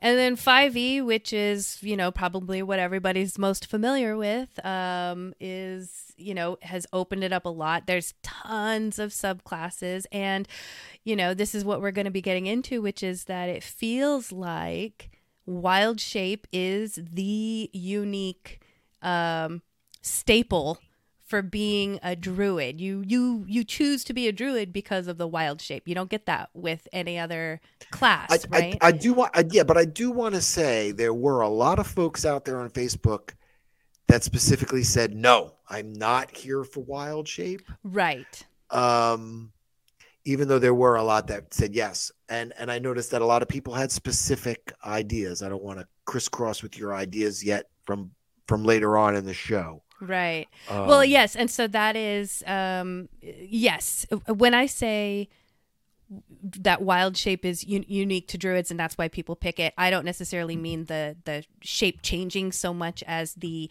mechanics of wild shape and how if you choose the other subclasses you can you those uses of wild shape can be used for other things um, as opposed to changing into an animal right but yeah. that's that's the ultimate reason i think in 5e why you pick druid is because you have this either ability to change into an animal or the ability to do other or things. spores or stars right. or whatever whatever flames. genre yeah flames whatever genre you've picked whatever subclass um, yeah yeah um let's see so yeah, I the guess other, the other thing, the other, I just just why before you go into what people said, right. you know, again, magical Q and A, uh, just talking about druids originally. Again, Romans seeing these, you know, nature loving uh, people in the same area we're talking about the shillelaghs from. Um, and again, it was a Latin root word uh, that described the people in that area. Then those people took on that name um, and they're also associated with a lot of monoliths and the ley lines in the UK. So that's where a lot of that mystical crossover with nature comes in as well. Mm-hmm. Um, there's even sort of a crisscross with Druid, Druidism and Satan worshiping in reality. Paganism is what yeah, I paganism. usually see it uh, aligned with. Yeah. Um, and of course, it gets used by mass media. If we're not talking about Dungeons and Dragons, they say druid instead of saying pagan. Right. They may say druid a lot. You know, the hooded figures. But there were also druids that were high priests in the Middle Ages that, you know, uh, someone mentioned to me that were advisors to kings. Yeah, that's actually what I found in some of my research was that druids initially were just people who were highly intelligent it right. didn't really cross into nature or anything like that. And somehow over time it crossed in into the druids that we know now, which is all, you know, nature and well then paganism. I also think about also think about the um I don't the scribes the that would sit and write uh, for the church in their little cells and you know I think even they were considered druids, you know, the Gregorian chanters. Yeah uh, kind of crosses into the Druid area too, and that goes back into what we were talking about using uh, solfeggio frequencies. You weren't here for that show, a magical Q and A, right? Uh, those brothers were using tones to try to control people and stuff. So wow, it's very intense. Yeah, that yeah, is. In- so bringing up shillelaghs and songs, I just I, it's been in the chat for a while, but I want to bring it up. Someone said that my my shillelagh sounds like a Weird Al song. I, I, shillelagh. Right. I like it. I like it. Yeah, that's a great idea. That's my solfeggio frequency right there. Um, all right. So yeah, I want. Oh my to... god, I may have to work on that. Uh, who is that? We'll give them credit, but I, I may have to record that. That's what? that's oh the brilliant. song. I shillelagh. Uh, oh my god, that was, that's. I think that was Upright Man. Um, oh, it's so good. Upright yeah. Man's the best. Oh my gosh. So That's yeah, great. I wanted to touch on before we get into the weekly world bidding. I, I we're you know, I can speak weekly world building. Um, so it was a couple uh, episodes back. Somehow the topic of Druid came up, and you had thoughts on it that we kind of like squashed because we were like, let's save this for a podcast. And I kind of want to. Do you remember? Wait, wait. What, what, are you asking me? You're asking someone with polyneuropathy to remember something. Okay, okay. I, I wasn't sure if you remembered. So we were having a conversation. Druids came up, and you had thoughts, and your thoughts, uh, to what I remember before we squashed it, was that you feel like druids are just only used for the shapeshifter ability right, or the, the right. wild shape that's, ability. That's how this whole thing came about. And that's Correct. how this whole whole thing came about. So do you still feel that way? I know we've all kind of reached out to the internet. We've had conversations. Um, do you want to you know, expound it's, it's, upon it's, how you feel very, about that? it's very hard. I want people to smash that follow button. They may not like my opinion. Yeah. um, I think it has to do with the campaign. Okay. That I think that's my big answer here. Um, I think if I was running a campaign uh, and someone wanted to play a druid, I really have to talk to them about, you know, what what is the purpose of their druidness in the campaign. I think that's the thing that bothers me about druids. They just kind of running around rogue as an animal, not doing it. Like a church, like a, sorry, a cleric is like responsible to a church. Mm-hmm. Um, a druid just doesn't seem to have that kind of responsibility to um, a place or and to like I feel an like I, organization. yeah, I feel like I would ground them to like a monolith or something, or they have to like touch the earth, or I, I feel like I have to really ground that as something much, much, much, much more into the class to make it feel better.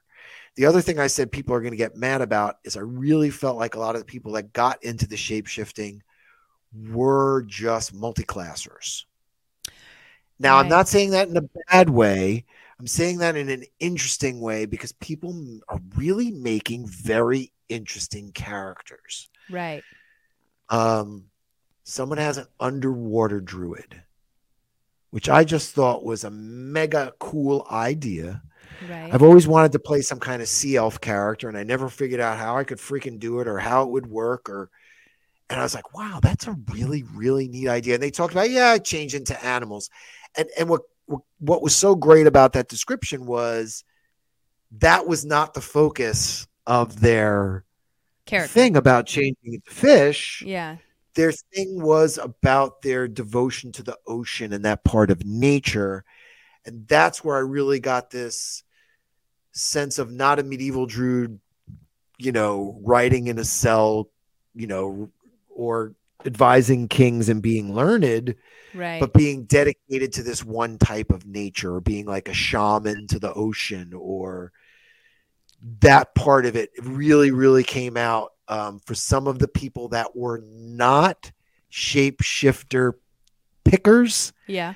Those people were really background builders Yes. so hats off to those people that were not uh gang ho on the shapeshifting uh they were really into like what biome or what background their their druid had and i thought Yeah. that was kind of cool Um, yeah okay that's so that helps me understand because like i said when when we briefly talked about it in the last whatever podcast that was it was a it sounded like you were just very anti anti shape-shifting druid and i wanted to understand where that came from and that really helps me because you need that that like you said it needs to be grounded in the world that you've built or you know and not just some druid who's wandering the land you know shape-shifting Right, into animals right. for no reason right and that's what i say like and i'm i'm supposed to like i said i'm going into this icewind dale campaign hmm and I was like, oh, you know, I think I'll play a druid, a druid, and I'm like, mm.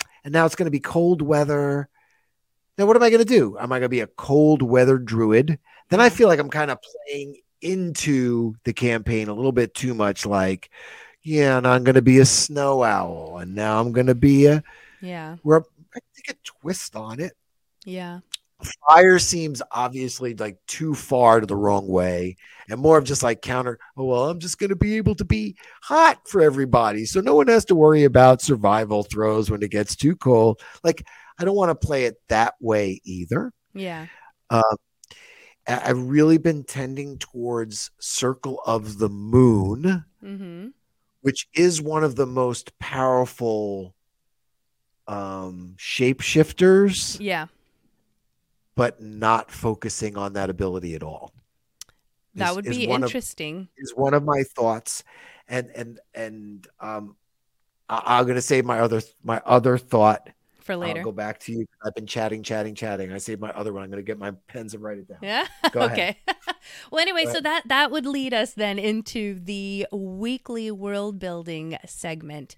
So, um, as we mentioned, you know, wild shape is obviously a unique component to being a druid in 5e, especially if you are a Circle of the Moon. Doesn't have to be, but Circle of the Moon is definitely picked a lot for the wild shape ability. Um, and Doc and I both went out to the interwebs, Facebook, Discord, you name it, um, just to kind of get everyone's take on their creative druid builds, especially if you're not leaning into the wild shaping into animals. Um, for example, uh, my son in my game, he plays a druid, but he has he rarely uses his wild shape except um, for utility purposes, like they need to travel somewhere, right? But even then, he really doesn't lean into the wild shape so much as he leans into his spells, and he has crafted his druid to be more of a summoner. And yeah, he can summon like, you know, five eagles or whatever to fly everybody around, but he can also summon like, you know, five dinosaurs or what have you in the middle of battle. And he also, there's this spell. I have never seen it on any live play. I've never seen it in any other game I've been in, but there's a spell called Summon Draconic Spirit. And it requires some kind of a artifact or art item that has a dragon on it and then from there he can use it to cast a spell that summons a draconic uh, it, it, summons like a small dragon uh, i'm not small. okay maybe it's maybe it's large but it's not like an ancient dragon stat or anything like that and i found it to be really interesting that he did the research to find this spell to buy the component that he needed to cast this spell in my world where there is no dragons and to be able to be a person that can summon a dragon, a dragon spirit. I just thought it was really interesting. And so I thought, you know, if my son who's 14 can figure something out like that, like people out there in the interwebs, they're they're really smart. They can figure out really creative builds. So we asked people and so I wanted to mention a few of the notable ones that I saw. If you want to mention any notable ones that you saw, um, overall, most people said that they use their wild shape for role play and not for the game mechanics or the combat. Um, there were a few, obviously, that will use there were a for few combat. that said, yeah, that hit, you know, that hit HP. point, that hit point, the hit point crossover, yeah, Right. But um, a lot of people seem to say, oh, I use it more for role playing purposes or shenanigans, like I need to sneak into this place or that place. No big deal. I did also get a lot of the multi classing that you heard, which, you know, people like to take a level or two in Druid for one purpose or another or they're in druid and they they multi-class out of druid into something else. Um probably just to grab some key abilities what have you. But here's a couple that i saw that were really interesting. Okay. Uh the, these were from facebook kayla I'm, I'm really sorry if i mispronounce anybody's name kayla ostrowski You know, Okay. I, I, I wonder, I wonder if we're allowed to say people's whole names. oh you're right maybe i shouldn't I- i'll just know, say we- kayla We don't have their, just say, yeah, scratch just that say out their- i don't know if we're mispronounced allowed it To say whole names. Okay. I, I, I Kayla, okay, she mentioned um, that she had a druid and spelljammer, and she didn't say what type of druid she had. But what I really liked about this, this leans into the role playing aspect of it, is that um, her shape shifting ability, she would uh, say that instead that it was like her body was decaying, um, or that she was decaying um, all of her summons that she instead of summoning animals she summoned what looked like sloughed off pieces of herself that she could control and mutate i just oh, that's pretty interesting. i That's very mean interesting. sorry trigger warning if you're into not into body horror but like it was your trigger warning was way too late. a little late. Podcaster level one um, but i just thought this was fascinating that you f- reflavor it in such a way um, so all the mechanics are the same you're just describing it differently i love it that just that just reminds me of like I don't know. It's like space plague. yeah Space plague. I just think it reminds me of Doctor Who episode. But anyway, all right, that's really really interesting. Right. Okay. Um, did you want to go over one that you had, or do you want me to? No, the, the next one, the next one I actually remember. Um, they have this uh, the myconoid, almost a half myconoid uh, Druid barbarian. I remember reading this one. Right. uh, using fungal form instead of wild shape.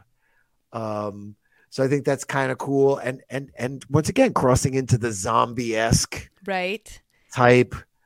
And I character. do, you know, if you're watching Last of Us, you know, with the um, aren't those also called myconoids, or what are those called? The um, if you're watching Last of Us, the spores that go into your brain and can control the body, you know, you can really kind of maybe homebrew or dive deep into Okay, that. you do you do you do know that in reality, myconoids can get in, can Yeah. cross cell walls. Okay, okay. Yeah.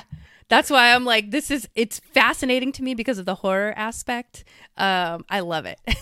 yeah. Well, that's and that's my problem is my body can't get them out of me. yeah. Oh, so That's- that's a that is- real horror for you. Yeah, it's a real it's a real body horror for me. So thank you. Thanks. I'm sorry. Just keep saying that. Just keep talking about it. Okay. Spores. Let's keep talking about spores. Let's go on to the next one. How do you say this in Russian? I mean, you oh put it up there. gosh, that I You don't didn't- know. I'm gonna say a hapin. I'm sorry, but I You think it's it's in runes, right? So we can't read That's it very perfect. That's perfect. well. Um, so this this person said they like to break patterns, and they have a druid that is basically they described it as a tough, strong old chap with a shaggy beard and crazy eyes, but not a tree fucker is what they say. um, uh, uh, so it's a wild forest hermit who uh, peered under the glamorous mask of nature and saw their mind-shattering horrors. Old ones demand sacrifices. Now, I found that really interesting because in my research on druids, I remember seeing somewhere that like human sacrifices were actually a thing, or was it rumored Yes. to be a thing? Well, well, no, I guess I guess there's some evidence at ancient Stonehenge in fossil records that there was some kind of sacrifice there, or there was dead bodies there, or something. Mhm. So that, that sort of crisscrosses into there. Was there human sacrifices? Crisscross, crisscross. Okay. Okay, so if this was in your world and somebody said, I want to play a druid who needs to do human sacrifices, would that be grounded enough to be in your world? I yeah, Yeah. it would for me. Yeah, right. yeah, so that, that plays for me very well. Yes. All I mean, that whole monolith going out in the dark to the dark circle, and hmm yeah, absolutely. All yeah, right. That plays. I, I mean, and that plays with the you know the druid. Only one druid can be a certain level. too. only I can be at this power. I will take down my brothers. I love it. Yeah. All right. So, John, so this goes back to the summoning. Oh, this one's great. Can I say this one? You I say this one, please. this is great. This guy, this guy, he he's a shepherd, uh, druid. He likes doing the old herd of cows uh, above the BBEG. Um, and this was the thing I was going to mention. I don't know if John said this. Uh, he pranks the dodge the cow game to bad guys, which I think is kind of funny. But the the the what do I want to say? The world changing powers that druids have during a game, Mhm. like causing a flood or disrupting the earth, or there's so many that uh, it- it's battle map destruction Right. is what I love. It's like the map isn't the same. The DM's got to like say, okay, I got to put a note on the map because this is now difficult terrain. Or mm-hmm. I, I love that. Or they can cause a flood, and there, the, the DM's got to figure out how like water washes through here. Yeah. So the same thing with the cows. All these cows coming. It's just yeah. They just summon, what is it, like a party of cows to just a fall. herd of cows to Yeah. fall from the sky at the BBEG, and he's got to dodge cows. um, just or take, I mean, what's cow damage? How do you calculate falling cow damage? I don't know. I don't know. And then and then you got that whole cow poop hmm versus Oh. cow. I you could keep them Yes. floating. They could just be pooping. I so many. So many things you could do with it. I so many things you could do with cows in the air. Um, it, you know, it it's endless, and it just feels like a Pink Floyd. You could have pigs, you could have cows, dogs. Mhm. It the, it goes on and on. How many animals you could float? Right. So thank you, John. Yes, thank you, John. That was my. We should have saved that one for last. That was one of my No, no. favorites. Um, okay, so Brody mentioned that, and this is what I liked about this. What he said. Uh, so he built his druid to be a wen- Wendigo. Wendigo. I don't know how to pronounce that. Wendigo. Wendigo, and I had to Google it because I've heard the word, but I didn't know what it looked like. And it's v- one of those very creepy, like almost like a tree person with like a skull mask kind of thing. Um, but what he said, so that's what his character normally looks like. And instead of wild shaping into an animal, he uses his wild shapes to turn into a person. So that he can socialize in a city or so, which I thought was a really interesting That is great. I use. do like that. right Yeah. you know kind Yeah, of a do like backwards aspect um and really having to play a, a non-normal character for the majority of your time which i thought was really interesting Mhm, mhm. um Now, Aaliyah, uh, very planty druid, which is Yep. you know the way I kind of think about it. Using the the thing I um like is they use their real plant knowledge mhm. as the druid to do stuff to make sure like there's sticky traps or stun an enemy. um, different pollen things. And this is what I was talking to you about that skill check thing. This is the kind of player where you could say to her, okay, what are you going to do here? And you get like a whole series of skill checks. Yeah. Um, because they come up with this really creative thing that they want to do. So you make them roll all these different skill checks to put it together. Mhm. And they come up with something in reality. But um, I do like that very planty. Um, oh, yeah, poisoner and a saboteur Yeah. uh, people seem to think that that's very, very important. Uh, actually, I think the other thing I noticed out there, I wanted to mention folks that have shared art on Facebook. I have put all the art and figures that were painted and things like that all on our Discord. So if you're a Facebook follower and you want to kind of crisscross with everything going on, check out our Discord. Um, we have some cool art got shown up, and the one picture I, I was a is it I guess star druid constellation druid. I'm, I'm saying the wrong thing. Mhm. Uh, Um, constellation, right? Um, I think so. Yeah. Circle of the uh, Stars? Yeah, I don't Circle know. of the Stars. So when I read the rules as written, right, there's these abilities like you can be archer, and they reminded me of the zodiac signs. Yes. Okay. So I thought, okay, you get this shape as the zodiac sign. So you come out and you're the archer or you're the, but when that person did the art, it was more just their body was filled with stars, hmm more like Captain Universe in Marvel Comics. Um, and I see it could be two different things because you could have that constellation shape as more of like a two dimensional figure that your druid takes, which I think is kind of interesting. two dimensional? Is that what you said? Yeah, imagine if your imagine if your shape was actually just these points of light and Yeah. no human form. Yeah. Um, and it is an archer, or it is, and then I thought that's where the creativeness can come in too, because you could make it into other things than just the zodiac signs. Right. you Yeah. know, um, dragon or uh, or whatever, and they would be just points, make it a little more abstract. Mm-hmm. Um, and it was when I saw that picture's picture of their Captain Universe type druid, it made me think of what if you went way the other way and abstracted your druid to actually be just a starry form. Yeah. Even even at night, he could be standing on top of a hill, and people would mistake him for stars, oh my Right? gosh, I love that. Like a bat signal or something. Uh, Oh, I love that. See, so kind of a neat this perfectly leads into the actual world building exercise, which is I thought we could, now that we've gotten a few ideas from people on the internet, we could take a couple minutes and see if we can come up with some other creative builds. Uh, and I want to tack on to what you just said with the circle of Go the ahead. stars and being, um, you know, made of stars or, or what have you, but having the backstory tied into like a nautical navigation aspect because you need the stars to navigate at night. Or it didn't even have to be nautical, really, right? You could do it on land too. No, that makes I like it. I like it nautical but too. that way you can build that character out and have have more of a backstory and a purpose, you know, like you said, grounding for the character. Um and that also could give that character that knowledge base we were talking about. Maybe that per- that player is the keeper of the maps mhm. of the world and stuff. Yeah, and cartography. Yeah, it could be that that that end of the player spectrum. Um, we talk about one E. There was a mapper and a caller. Mhm. Um, and I felt roles worked very well in the game. And I found even in my Ravenloft campaign, we had a note taker, and everyone always referred back to the note taker. Mhm. You could have a cartographer, someone who's in charge of all your maps, and that could be the druid as part of that player character's That- role. That sounds like so much fun. You know, I don't No, know. Maybe that's just me, but collecting maps and trying to like draw out this. The, yes. Oh, I love that.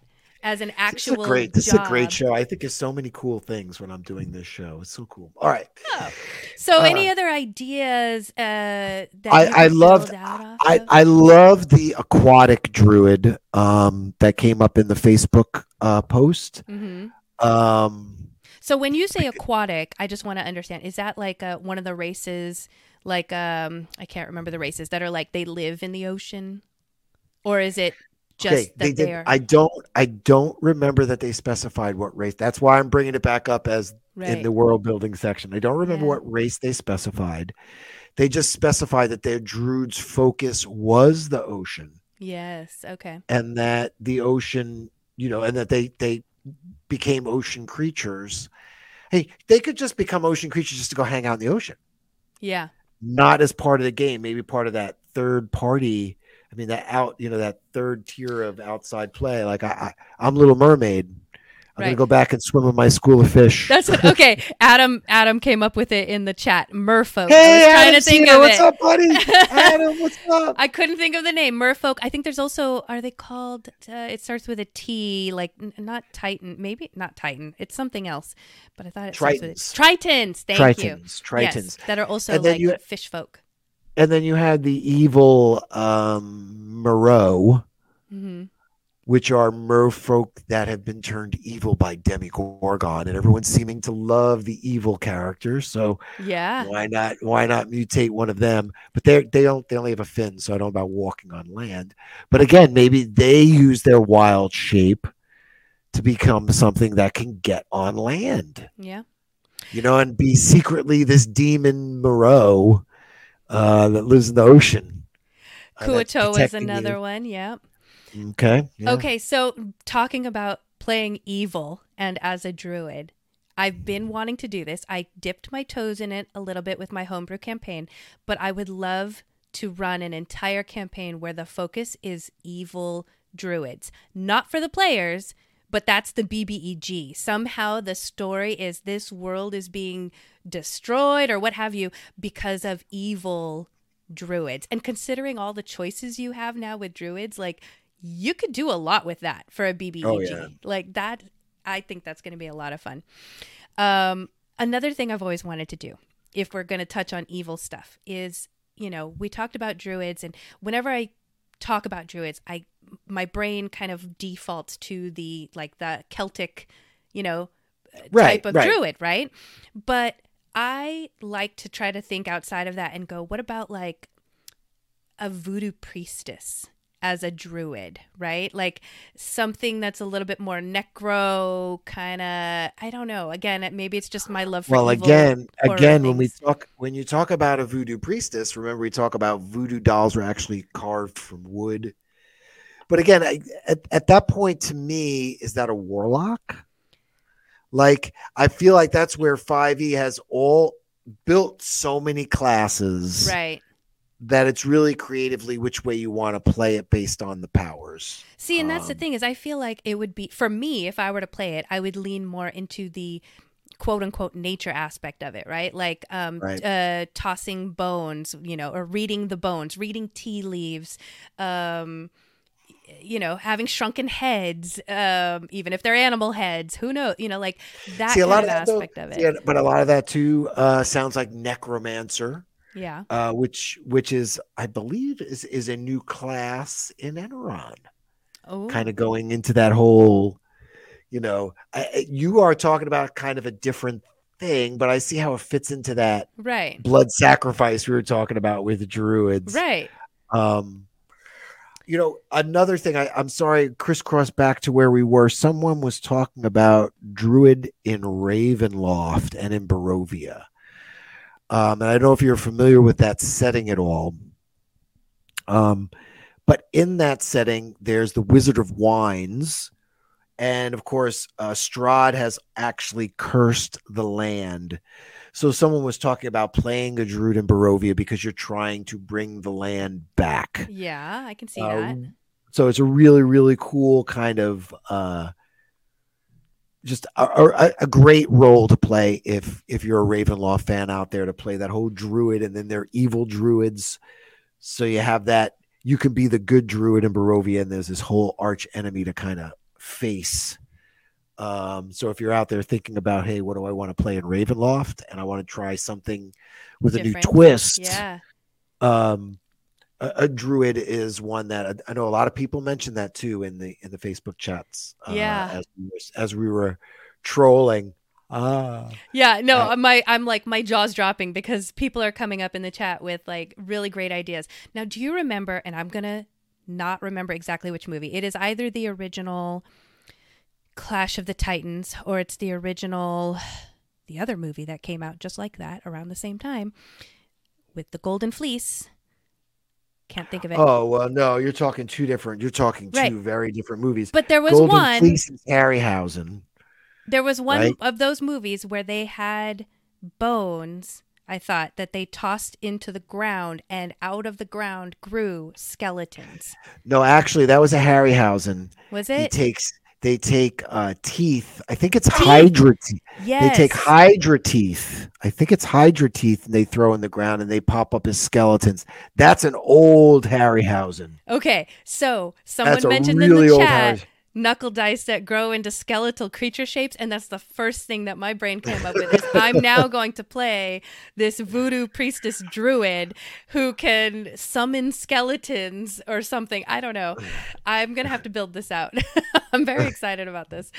Um, well that's and it's funny you say that because in in my ravenloft campaign i have the one player is playing a sorcerer that has all these undead things and has been uh, animating skeletons everywhere they go. Yeah. So she has this army. So it's all of the same thing, only playing it under the guise of a different class.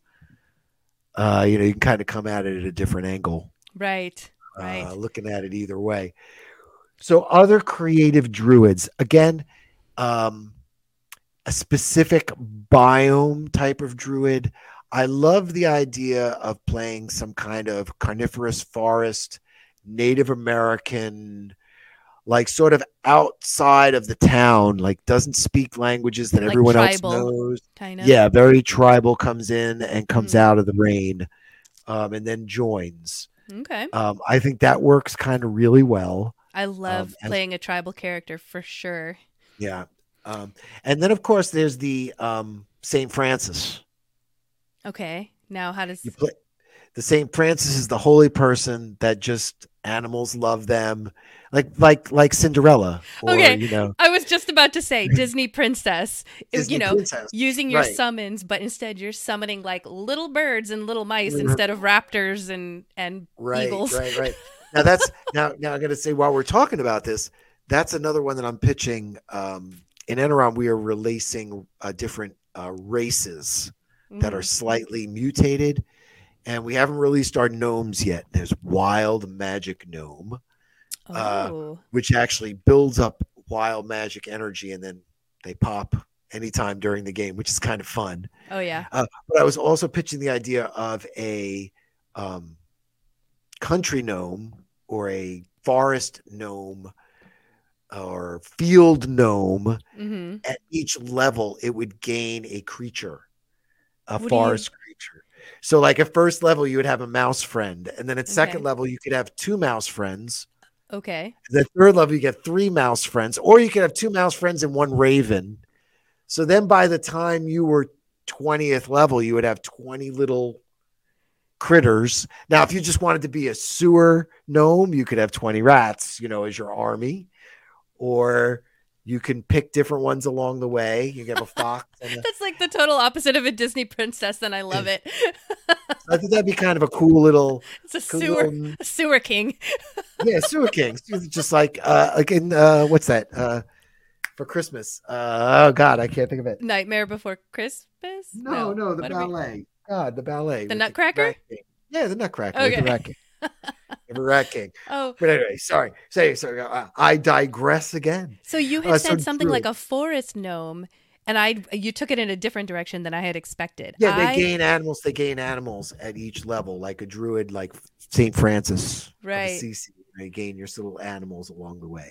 So, and maybe maybe my ideas are more like backstory based and not necessarily mechanics based. But I had thought of playing a druid that's like um, kind of a Johnny Appleseed type character that has to roam the land and replant the trees or re- like you said kind of like the barovia thing that would also right right. it, no i like you know, that. Regrow like that. the earth.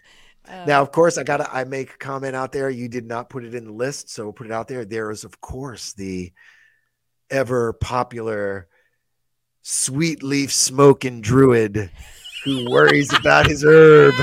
And there's a few people that mention that their druid is just kick back, lay back, smoking the herb. Yep, I I Uh, did I catch love that, that. late today. I did not add that in my notes. so That's so funny. that's definitely and and that is the druid most of my friends say I should be playing, but I kind of want to spice it up a little bit. I'm still, and again, he's going to be in the cold, so I can't have the stoner druid in the cold. It'll just be everything will be a bummer, you know. I just everything will be a bummer. Man, okay. So yeah. Anyway, uh, so what if? still- I Oh, still man. like Moon. I still like I still like in the Moon because the Moon's out at night, and like I said, I'm not playing it on a shape shifting um term. And then I'm even thinking maybe from another biome. I'm secretly there, and I'm only telling the DM. Mhm. Um, that might be kind of intriguing too. Um, where everybody doesn't know, I, they know I'm there, and I don't know. I, I, I'm not sure. I'm not sure. right. I, I got brain some more, brainstorm some more uh, So- ideas for that specific campaign, but I can't think of one right now. Can I ask you? Uh, Go ahead. I haven't been on the podcast until a few episodes ago, but um, have you read or are you a fan of the Wheel of Time series? Oh, I know of the Wheel of Time, Okay. um, but I can't say I'm I'm like quoted or anything like that. I am familiar with it. Okay. So That's the classic. in the original town oh i can't remember the name of the original town how dare me um, in the very the first chapter of the book um, they have wisdoms there do you remember the wisdoms Nynaeve. No, no. Okay. Go ahead, just tell the story. Okay, so the wisdoms are like they're wise women. You know, women kind of rule the culture, but they're it's their wise women, and they kind of like can read the weather, and and that's what they're known for is that they can read the clouds and read the weather and and predict what's going to happen next. And and of course they can also do magic and other things but that's kind of what they're known for. And so i thought it would be interesting to build a druid. I mean, obviously, you have control of elements and weather with your spells, but to really lean into the backstory of like, I can read the weather, I can read the clouds, you know, and and if I were playing it, I would use it to make like predictions that are either false or not. Like, who knows? I could then be leaning into like Ghost and being the person who can't really read clouds, but I'm going to pretend I can read clouds. No, that's I think it's a great I, I think that's a great idea. And, and and you're talking about that. I think then I think of druids also crossing into the prophets, like Moses parting the Red Sea. Right. You could play a druid very much like, yeah, I have these big plans, you know. Yeah. I mean, literally, yeah, you can part the water. I, I can- lead these people. I can make you- water out of a rock. you know, like, Once again, we were talking about giving that druid like a real purpose. Hey, give a druid a bunch of people that start following them. hmm Maybe Yeah. that that's we were just talking about a purpose. Maybe that's it right there. Bang. Yeah. Yeah, thank you. That was idea. Emond's Field, Two Rivers. Thank you, Adam. I hate myself that I couldn't remember that. Um, let's see what else. Uh, I wanted to Hey, ask you. Adam, hey, is Adam still running games at his local library?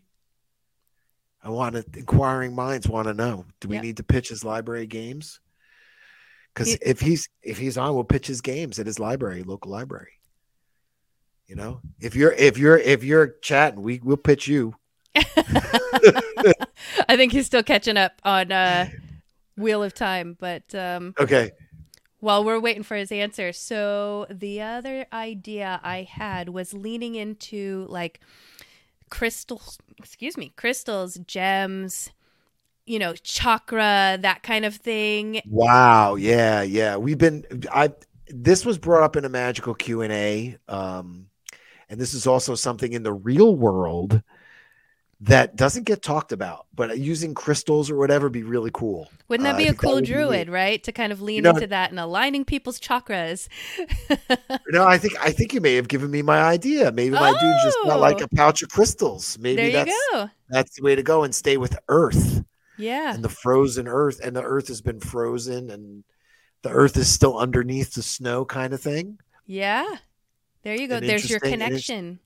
Now, is there an Earth druid, like to the ground? I know there's fire, Oh, right, and water. Well, they have the different circles, and I and I know that. See, and that's and that's where for me, I think Mhm. old one E, two E, you pick a druid, and then you just start specializing by picking your spells. right. You don't worry about picking a race. Yeah. Like that's and that's where the game has kind of kind of changed Yeah. uh, very very much so uh, but again people love it. So I, I i am amazed at some of the builds that i read about um Isn't it in the past- fantastic? in the past couple yeah i mean you know the amount of of thought that goes into it uh is incredible. Wait there was someone ah someone in dungeon studios uh barry the movie demon who's been a guest on the show. His druid is mixed with a monk of the dead but anyway he makes he can make a pack of voltron lions What? How? I just I don't I don't I I, I can't I can't say it. I can't. It's like he's got the race, the classes, the multi-classing, the powers, the whole thing goes together, and it's like he can make all these like robot. Oh, because he's also an artificer. He's an artificer, druid, monk of the long dead way. Oh, it's it's crazy. It's totally crazy. Yeah. Uh, but and, and I say crazy, but it's like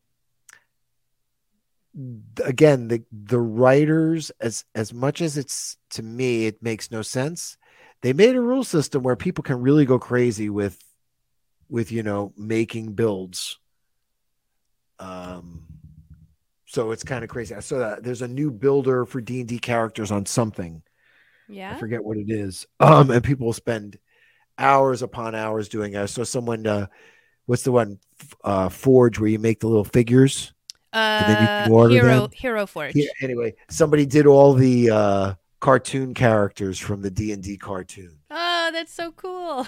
Yeah, yeah I, I already stole them and posted it on our Facebook page at Dungeon Studio. So again, Nice. like and follow because I'm all over that stuff. You sure are. And but- there's a really cool Snoop Dogg out there. This is the way if you check it out too. Anyway, I need a Snoop about, Dogg mini. talking about talking about stoner druids. oh my All right. I need a Snoop Dogg Druid. Oh, that's fantastic. you didn't see my "This Is the Way" ad? No, Oh, you got it, you got it. so busy. Oh, you got to check it out, man. This is the way. All right. All right. I'm going to look at it.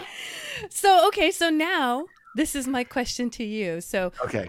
we've gotten all this feedback from the internet, from our various sources. We've chatted about it. I'm just curious now how you feel about druids. Are you still kind of like, meh, you know, or is it. Y- you feel good about it now? I'm, I'm just still curious. Mad. I'm You- still mad. Still meh? I, I really still meh. I, I think I'm in a 5e meh though. I don't yeah. I don't know if it's necessarily druids. I think it was like we were just talking about. Um I'm really trying to get more inspired for the campaign is Yeah. is really what I'm thinking about. And um the last time I played 5e for can you know length of campaign, I totally went the chaos trickster route. And I really want to play something with some more format. Yeah. Um, So again, I think doing some kind of druid, I want to really talk to the DM and see how it works. Because again, he's using this campaign, uh, this module. Um, if if there's not going to be some homebrew for my druid to have some buy-in, like we were just saying, he's going to throw some people at me to follow, or or if there isn't something built in like Ravenloft for a druid to be part of the scene, Right. I don't want to do that. I, I don't. I don't want to play that. I mean, as a as an experienced, the people say a forever DM. I'm a forever Dungeons and Dragons. Yeah. Um, I'm I'm always looking to expand my horizons as a player and a DM. Yeah. Um, so in that respect, I really want to talk to the DM again. Um, and and ground zero it, you know, session zero it, and see what everyone else is doing and how can I really fit in and play better in that game Yeah. uh, to make it a better game for everybody. Yeah, maybe once you do this, if you're going to do this druid, um, it'll be interesting to hear about it and see Yeah. maybe how it, how your opinion is is shaped by it. you know, when you're done with it. And, and then I know this guy who's DMing this adventure. I've been playing a while for him now. He's played a few different druids that I've DM'd for him. So I know he knows druids and how they run and their mechanics. So he can really make a better call if it's something he thinks is going to fit the campaign. And then I feel better playing it. Yeah. Which again, like I said, that's the type of game D and D is. You've got to be with your DM and your game master and yeah. I mean, honestly, that's, that's, that's the best tip ever is just make sure commu- over communicate. Yeah, over communicate. Always, you know, and, and you know, I, I, like to say that sometimes I seem a little um, obsessive or um, I'm going to use the wrong word anyway, but um, maybe even like uh, impulsive. Mm-hmm. Uh, but I guess that's that's that's how you get it out. That's how you have to express it. That's how it is. I, I'm gonna say autistic. Oh, okay. Uh, sort of like it's like sort of like an artistic expression in a way, um, but get it out, get your feelings out. Yeah, yeah. It's, it's it's hard to express sometimes in that in that third person player character role. Yeah, I agree. I agree. I uh so I wanted well, what to... about you? What about you? Druids. Are you any play? Are you just you're like DMing? There is no druid in your future. Well, okay. There... I've played a druid in the past, but that was at uh, that was three point five. I have not. I and I played a druid in a one shot for five e, which I didn't really get to use much. So I can't say that I've I've really felt what it's like to be a druid in 5e. I have ideas. Okay. I can't wait to play them.